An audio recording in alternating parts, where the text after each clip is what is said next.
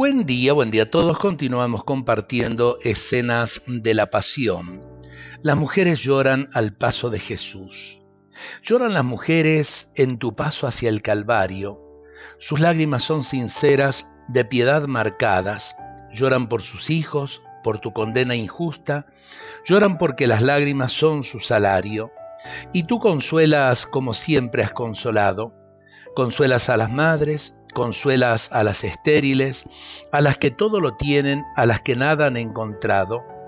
Bálsamos son tus lágrimas, que sus lágrimas han consagrado, las de todas las mujeres que a lo largo del tiempo han llorado. Para que la semilla de la esperanza brote, haz Señor, que tu pasión sea causa de consuelo para los corazones cansados. Y el Señor es despojado de sus vestiduras. Llegados a la cumbre de la agonía te arrancan tus sangrantes ropas, es poco lo que te queda, solo los harapos que los verdugos ambicionan. Juegan a los dados para quedarse con tu túnica, no saben que están jugando con una posibilidad única, la de un Dios que se entrega, la de un Dios que es desnudado, la de un Dios que agoniza, la de un Dios que nos ha perdonado.